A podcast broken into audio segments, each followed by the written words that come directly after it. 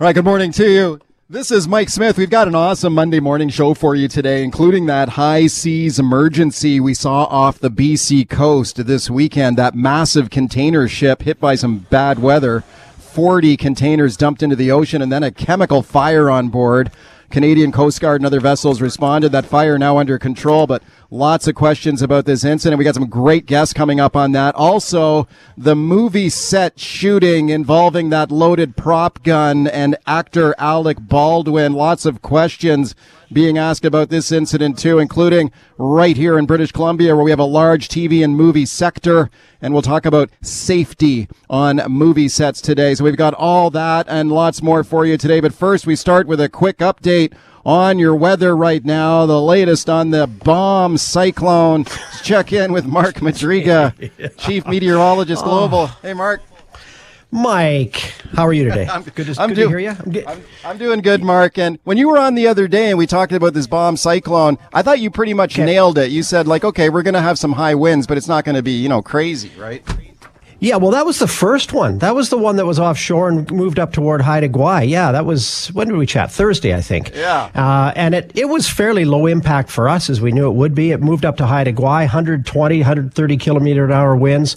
That one moved away, and then this next one blasted in. And uh, yeah, a, bomb, meteorologically speaking, is when the central air pressure uh, drops 24 millibars or more in 24 hours. This one that came in on the weekend and parked itself well off the coast dropped oh 45 50 millibars ridiculous so in other words it intensified rapidly on the weekend and boy the twitter i mostly just follow twitter and it was just lit up like a christmas tree with all the weather keeners showing the satellite imagery it was a, an amazing looking storm but it stayed well offshore mike which was great yeah. because um, yeah, that's the key. And we knew it was going to develop and then start to weaken as it moved closer to the BC coast. There was no doubt about that. But still, there is enough left with it, even though it's much weaker now as it curves toward the northern tip of Vancouver Island. I'm talking about the exact center of the low uh, by tonight. Uh, there's still enough with it that winds will be significant up and down the coast uh, from the southeast. So they're blowing from southeast to northwest. And pretty consistently for Metro Vancouver, near the water especially, with 50 to 70 kilometer an hour gusts through the day. That's what we're getting right now near the airport and Tsawwassen and uh, and over the open Strait of Georgia. It's a little stronger than that up the northern Strait of Georgia and on the west side of Vancouver Island and especially the northern tip of the island. So windy today, Wind warnings are in effect. They're very marginal for Metro Vancouver. You'll definitely notice the wind. Damage won't be as much as with some storms, and power outages won't be as many uh, because I've seen probably, I don't know, several dozen storms bigger than this locally, but this is enough to generate the wind, as I say, and uh, some impacts. Uh, and again, it'll be now through early evening. Wind will ease later tonight, Mike. Okay, Mark, thank you for that update. My pleasure. Okay, that's Mark Madryga there, Chief Meteorologist, Global BC, with the latest on the weather for you. You heard him say there's some high winds uh, continuing through the day, but then uh, calming down a little later. Thank you for that update, Mark. All right, let's kick the show off today with the announcement last late last week uh, that the Canada Recovery Benefit, the CRB, has officially ended. You might recall that federal NDP leader Jagmeet Singh in a meeting with Justin Trudeau had called on Trudeau, do not cancel this program. There are still a lot of people out there struggling. The program has been wound down anyway. Let's check in with Peter Julian now, NDP MP, New West Burnaby. Hi, Peter. Mike, good to be with you again. Thanks a lot for coming on. What do you think about the decision to shut this program down? I mean, we got some new programs coming in, but the CRB, that's gone now. It's over. It's it's done. Well, it's callous and cruel because there is no replacement program. Uh, uh, Mr. Trudeau talked in his uh, press conference about this so-called lockdown benefit, but there's not a single region in the country, despite the fact that we have rising COVID cases in Atlantic Canada, in the territories, as you know, that not a single region that qualifies. So basically, 888,000 Canadians uh, mainly, mainly self-employed, but also from the arts and culture sector, travel and tourism. Uh, they get cut off arbitrarily with 48 hours notice.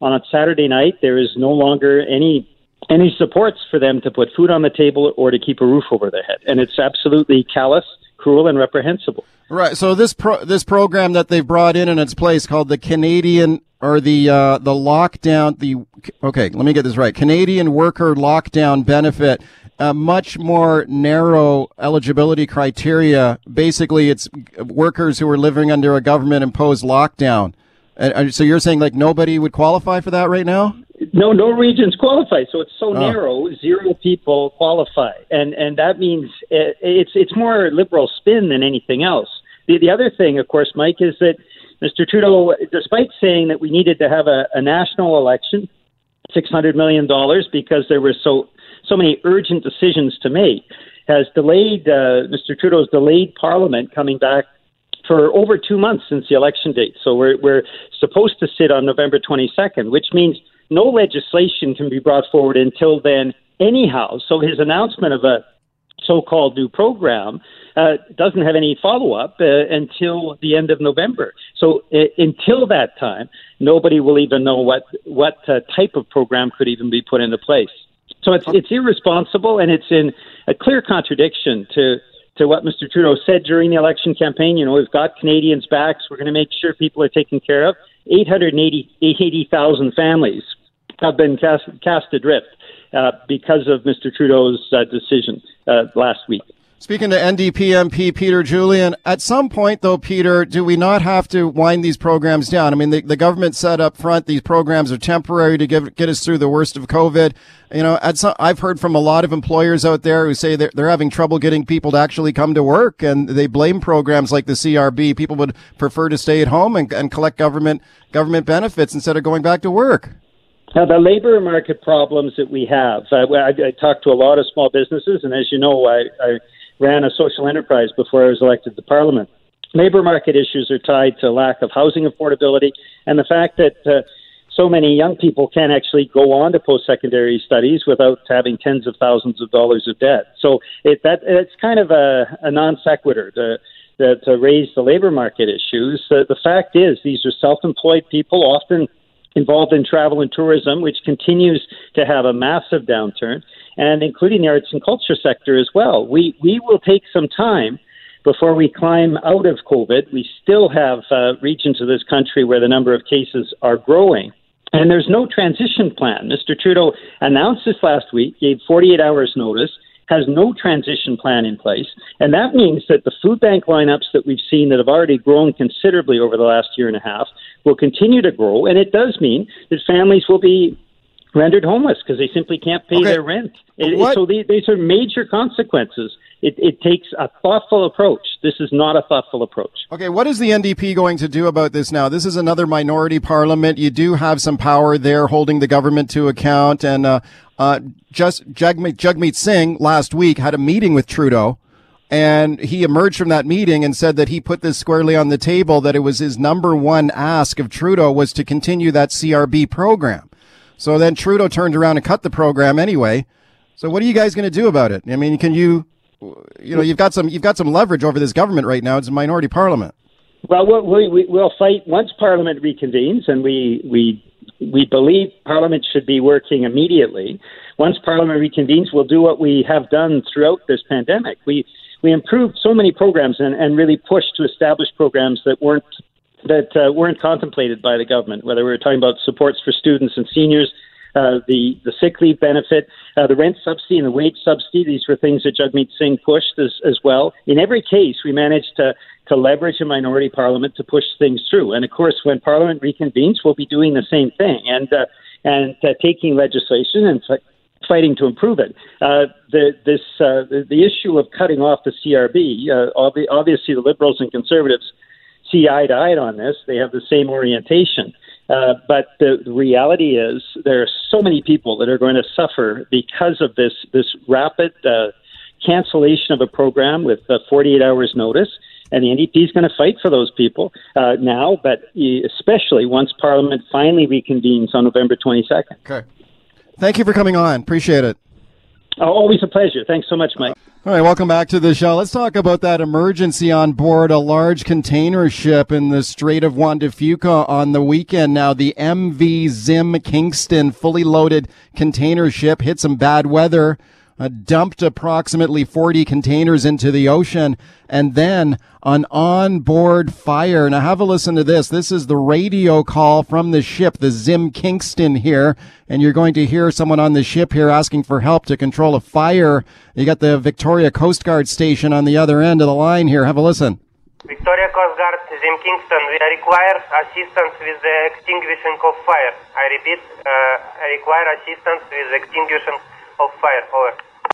Zim Kingston, Victoria Guard, Roger. Okay, and then very fortunate that ships were able to respond to this emergency. The fire appears to be contained now. Let's discuss now with my guest, Sal Mercogliano. He's a professor of maritime history at Campbell University in North Carolina, and he's one of North America's top experts. I'm pleased to welcome him. Sal, thank you very much for coming on today. Oh, thank you for the invite. Um, when I was following this story on the weekend, I was very fortunate to come across your your YouTube page. Uh, what's going on with shipping, and I was able to watch your coverage on the weekend here, and I thought it was it was excellent. Let's let's talk a little bit about this incident, Sal, as you understand it here. You get this ship en route to Vancouver, and then it gets into trouble. What are your thoughts on what unfolded there? Well, it's obvious that the ship ran into high weather, the bomb cyclone that's right now off the coast of British Columbia in the state of Washington. Uh, low pressure area creates a lot of waves.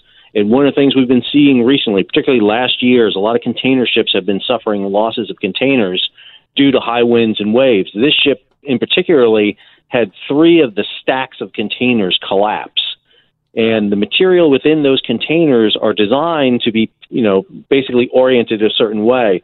And once the containers went over the side or or collapsed onto the vessel, that's when you had the hazardous material spill that eventually resulted in a fire. And fire is the most dangerous thing on board any vessel at sea or at the dock. Right. So when you have uh, some containers go overboard like this, like 40 containers into the ocean, does that affect the, the sort of the balance on board and, and, and start some of these other containers moving on board the ship? Is that what ha- happens? It can. The way these these vessels are designed, they have what they call cells, and so there are different rows in them. And what we saw in this vessel is three of those rows. Uh, the one uh, row four, which is really forward on the vessel, one just forward of the house of the vessel and one just after the house of the vessel, all suffered these uh, collapses. So it's probably more than 40 containers just looking at the numbers here involved. But again, you know, these containers, you have to remember these containers are packed and stowed on land by people who don't always think about the fact that these containers are going to be on a ship, they're going to experience rocking motions, and most importantly, when they collapse and you have these losses, these containers can go 90 degrees and, and very few things, you know, take your office and stick it on its side. You know, what, yeah. what happens to your, all your furniture and everything in there. That's what happens inside these containers. Okay, Sal, let's talk about this fire here now and the investigation is still underway about how this started. But I mean, if you've got a bunch of containers with hazardous material, you lose some containers, maybe some containers, now there's stuff sloshing around, stuff is moving. When you have hazardous material, uh, if one of them leaks, can that start a fire? Because I was I was watching on your your YouTube channel comparing this to an earlier incident. Was it in Sri Lanka there where there was a similar? It appears there was a similar fire. Yeah, there was a vessel, the X-Press Pearl, that uh, had a hazardous material leak. Material within the containers started leaking. Right. And they went to countries, Oman and India, and asked to come in to offload, and they were refused. And in a very similar situation, they arrived off the coast of Sri Lanka. Ship had a fire they extinguished it, but then it reignited. And I think that's really the big danger right now with Zim Kingston. Even though we're seeing Canadian Coast Guard, and fortunately there were two Maersk offshore uh, support vessels that are involved in ocean cleanup were available there to provide mm-hmm. fire suppression. It's really important to bring this vessel. It sounds strange, but to bring this vessel into port now because there may be fire smoldering in these individual containers or below deck. And what you don't want to have is a catastrophic loss of the vessel. Right. And we also heard on the weekend that when you have a, a, chemical fire, potentially, it's not a good idea to dump water on it, right? Like that will not put the fire out in some cases. Is that right? It depends on the material. I think the initial perception of the, this material was a derivative of potassium, but it's not. It's actually a, a different style of material. And so it's why it's very important to communicate between the crew and the shippers to know what's in these containers because there's so many different types of materials out there. Some can react very poorly with water, some can react fine with water. And what we found out was this material actually was not an issue with water. So that's why these Maersk ships were able to get on board. I think it was also very interesting that the Canadian Coast Guard asked this crew to abandon ship yeah. because that is that is a last ditch effort that really should not be done unless you know the vessel is in extremis and the crew is at a great deal of risk. You lose a lot of capabilities if the vessel is abandoned. Speaking of Sal Mercogliano, he's a professor at Campbell University in North Carolina. He's a maritime historian. Yeah, there's been a lot of comment here about the Canadian Coast Guard saying we wanted everyone off the ship, the captain, everybody. And it sounds like maybe the, the captain decided to keep some of his people on board. Is that your understanding? He did. He refused yeah. to abandon ship, and there's really two reasons for that. Number one, there's a salvage issue that if he abandons the vessel, then the vessel is open for salvage, and that opens the vessel for all these kind of long term issues in terms of insurance. But the second issue, which I think is most important, is if you keep the crew on board, you can maintain a couple of things. You can maintain propulsion. So, for example, you can maneuver this vessel so that the wind isn't going down the length of the vessel, but it's going along uh, sideways across the vessel. That prevents the fire lapping over to other containers. The other issue right. is if you start spraying water on this vessel, the water is going to start filling up the vessel. You have every gallon of water you put on a ship, you have to get off, or else you're sinking. And so you can run pumps. And so, you know, maintaining a smaller crew, which I think is the smart move, which the captain did, was the the the, the best choice of action for him to undertake. Right. I guess the Canadian Coast Guard was thinking about the safety of the crew, the potential for a, an out of control chemical fire, maybe who knows, an explode. Maybe they're worried about an explosion. Who knows what their concerns were? But I'm sure it was they were probably thinking about loss of life or just protecting the people on board, right? Oh, I, I'm uh, hundred percent sure that's exactly what they were thinking. They were very yeah. worried when when the ship's at anchor, it will tend to go into the breeze, so all that smell, the smoke, the pollutants will come back down onto the living quarters. But again, you know, coordination between the ship's crew and the firefighting units is essential. And, and when you take the crew off, you lose certain capabilities of the ship that I think are absolutely vital to suppress this fire and to save the vessel. What you don't want is this turning into a ship like the X-Press Pearl, which was eventually consumed by the fire, sunk off the coast of Sri Lanka, and now you have an environmental disaster in that area. You don't want that in the area off of Victoria, obviously. No, certainly not. And there is now a salvage operation. We were uh, reported 40 containers overboard. Do you think maybe m- more than that? What what is the next steps there? Can they recover those containers typically? Well, it's very difficult to uh, get those containers up out of the water. Uh, usually, what they'll wind up doing is sinking them because they are a hazard to navigation. Uh, you can run into them. Uh, you can you basically damage your vessel. Robert Redford learned this in a movie. Uh, you can basically have some some issues here with this. Uh, but the issue we're seeing again, last year was the worst year we experienced with loss of containers on board, and with right now the massive vessels off the west coast of the United States, off Canada right now, with so many vessels traveling. We really need to take a moment and, and think about: Are we routing these vessels the safest course? Are they being loaded too quickly, too too fast? And right now, this same uh, bomb cyclone that hit this vessel could conceivably head down the uh, west coast of the United States toward the 80 plus ships that are at anchor and drifting off of LA and Long Beach. Sal, last question for you. There, we hear a lot about the supply chain issues around the world right now. That ships are backed up trying to get into ports. Is there pressure on these captains of these ships to make their deadlines to get into port when they have an opportunity? And is, is there a temptation maybe uh, to take some unnecessary risks in order to accomplish that?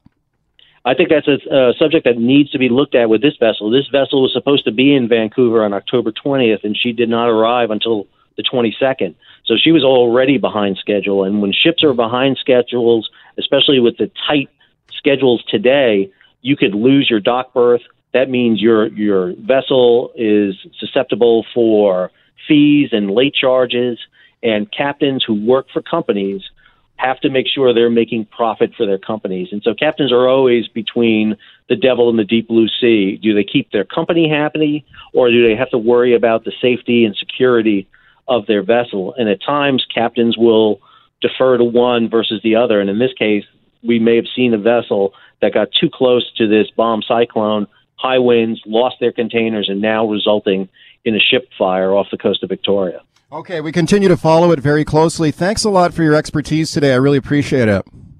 Happy.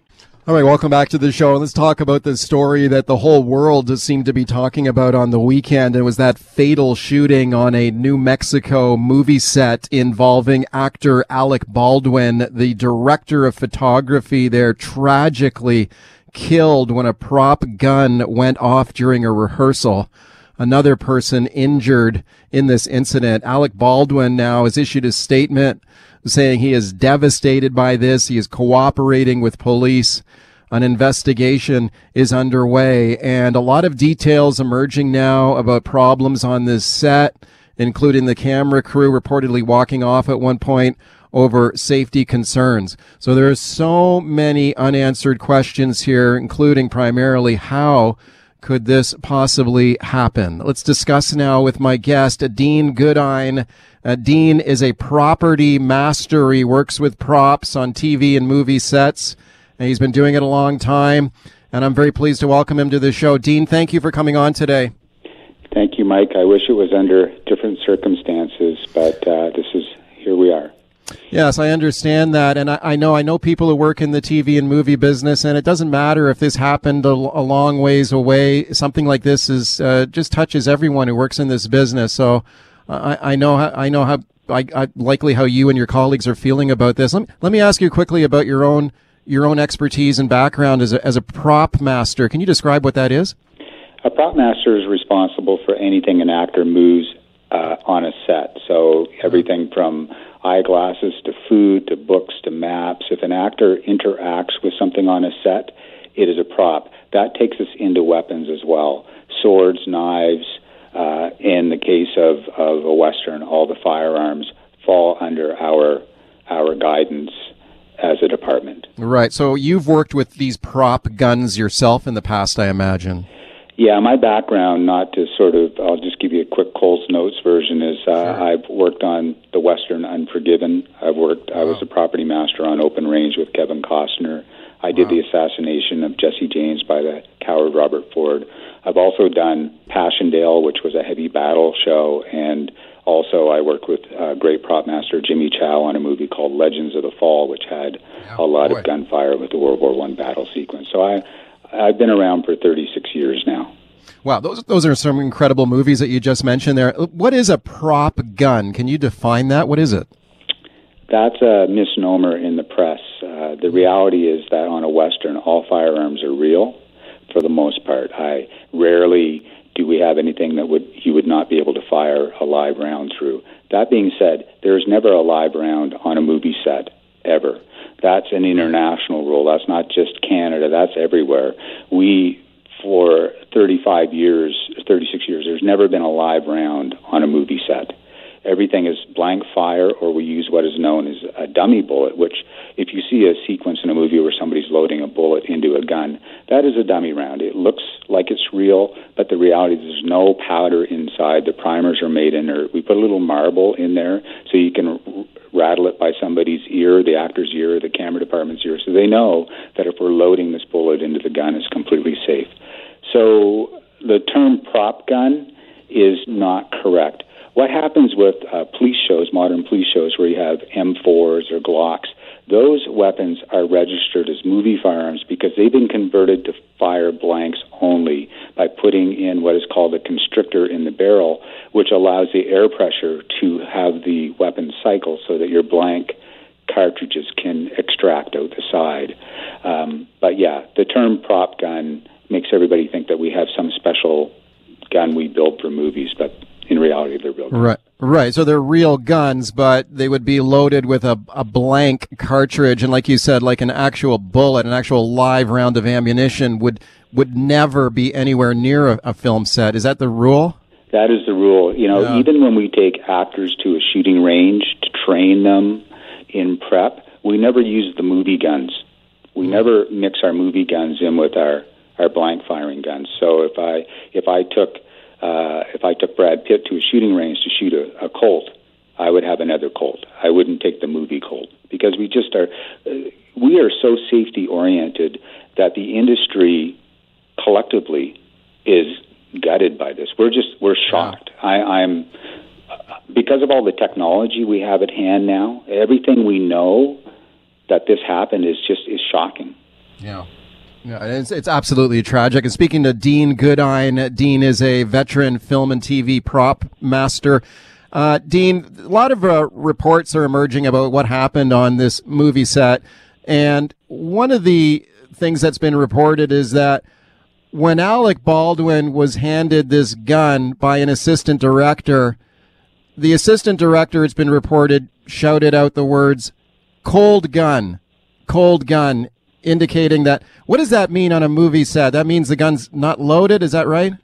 Correct. A cold gun means that there's no blanks, there's no n- nothing that could fire out of it. But the fact that if the reports are true, and there's a police report that that has said this, the fact that the first assistant director even touched that that gun was completely wrong. That is a complete fail in the whole systems that we've had in place for as long as I've done movies.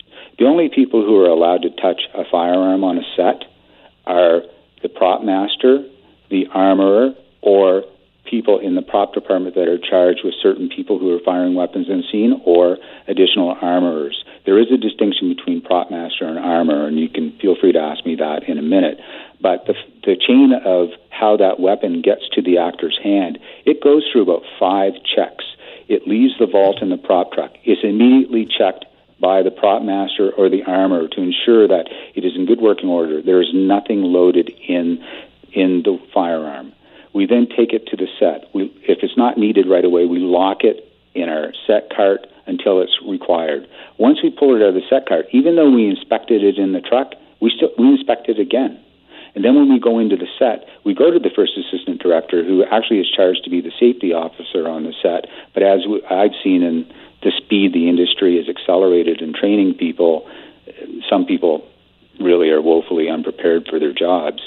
We show the first AD this weapon is safe. Then we turn to the camera crew and anybody who's on that set. And if it's a Western revolver, and we've loaded six dummy bullets into it, so that because with a Western revolver, if you are pointing it, you need to see that there's bullets in the chamber of the cylinder. So we have dummy bullets, and we click them off. We click off all six. I even do. I do it seven times. I go through the cycle seven times. Everybody knows there is no way this weapon can fire. Once that is established, then once the actor comes in, I do it again. I show. I, I clip that weapon off probably 24. If it has six dummy bullets in it, it gets clicked off 24 times before it ever gets put in an actor's hand in the cycle yeah. of events getting it to the set. And no weapon is left on a table unattended. No AD comes to a weapons table and picks up a firearm and walks into the set with it. There is always somebody. All there is always a prop master, an assistant prop master, an armor, or an armor assistant with eyes on that weapon the entire time it is out of the vault. At no time is that weapon, if it's exposed to light, i.e., it's not in a vault, it's not in a lockbox on the set. There is no time that weapon is not in the eye line of a prop person right. or an armor. Right. So, so given the what you just described there, this is a red flag for you in, in some of these reports and court documents that this assistant assistant director uh, reportedly handed this gun to Alec Baldwin. Like that sets off alarm bells for you right there. Yeah. That. Well, yeah. that should never have happened, and right. it, and it also right. takes it back a few steps as to who are the people that were charged with bringing these weapons to the set, and then having that weapon go from the vault to the prop table to having possible live round. We'll wait for the really official report. Right. To being handed into Alec Baldwin uh, by a first assistant director who never checked the weapon before he handed in and determined it was cold without actually going through all the safety measures. We have flashlights we shine down barrels. I have T rods I use in barrels of Western uh, revolvers so that people know there is nothing that can happen. Speaking of Dean Goodine, he's a veteran prop master in uh, film and TV productions. Hey, Dean, like I, I imagine that the reason that movie and TV shows would, would want to use a real a real gun loaded with a blank cartridge is is for the the realistic effect it would have on on screen. You'd, you'd see the recoil of the gun and like a muzzle flash when the gun is fired, and this looks really effective on screen. Is is there any way to not do that? Like, can they can they not use like CGI now to, Absolutely. to replicate we've been that? Using, we've been using CGI a lot in the last five years, and what happens is if you get into a small set, like that was a church, or I'll use Open Range for an example. We had a scene in a jail in a jail where people were pointing revolvers at each other, and so you're in that tight proximity, um, and if we had to gunfire, if we had to shoot a shot, if I couldn't guarantee I could make people safe with a blank, I would say let's just CGI this muzzle flash and move on because the requirements to fire a gun on set are once we've established all the parameters and what the shots are, how many shots are going to be, the first thing I do, if I'm armoring the scene, I look around the room and I go, Do you need to be here? Anybody who doesn't need to be in this set, leave. And then I look to see where the firearm is going to be pointed, and nobody is in the line of that firearm. With with angles and you can create the ability to look like you're pointing directly at somebody with a camera cheat and you're aiming off. We always aim off. And if it, the camera crew are always the most vulnerable, they're the ones I keep my eye on the most because you know the focus pullers before we had remote heads and everything, the focus puller always always had to be on one side of the camera or the other, pulling focus. And I'd always say, "Can you do this from the other side of the camera?" Then what we do is we put up Lexan. We give everybody safety gear. We everybody who's in that room is is safetied. And then once everybody is safetied, I know there's going to be two shots out of this revolver. I will make the weapon hot when everybody is ready and the camera rolls. And I don't hand the weapon in until the camera rolls. And once the camera's rolling, I do one more look to make sure that there's nothing, nobody is in uh-huh. harm's way. And if nobody's in harm's way, I hand the weapon in and I say the weapon is hot. That's where the term cold gun comes from. A gun is either cold or it's hot or it's clear. So I hand in the hot weapon, we do the shot. Everybody freezes when we say cut. Nobody moves until I step in and take the weapon away from the actor and I clear it. I make sure that both blanks have fired off. There's nothing left in there that could go off. And then I tell everybody, weapon is clear. Everybody can take their safety gear down and we can set for the next shot. It's a dance. It's a process. It's a consistent process. It's been a consistent process since 1986 when I started. This process has never failed. The Brandon Lee incident in 1993 even made it stronger because pre 1993, what would happen to prop masters like me is we would get pressure from producers. I'd say, I want to bring an armor in for for uh, the gunshot that we're going to do tomorrow, and they go, Well, you're licensed, you're a prop master, you can do it. And I go, Yeah, I can, but we're also doing a food scene and a crowd scene and all this stuff. I want somebody whose job is only the firearm. And after Brandon Lee was killed, armors I, I use armors a lot. I have no ego. I can do my own armoring on a lot of shows. Right. But I want somebody whose job is the firearm. That's your job. That's your only job. And then I can focus on the hundred other things I have to do as a prop master. And Okay. yeah, Dean, you've described some very extensive safety measures. I'm, I'm really impressed with the, the routines you've described. Obviously, something went tragically wrong on, on the set of this movie. I know the film and TV community in BC is like a family and that you're grieving over this incident. I want to thank you very much for coming on today to talk about it. thank you, Mike. I, I'm uh, yeah, our hearts are broken, but we'll, we will do everything we can in our power to make sure this never happens again.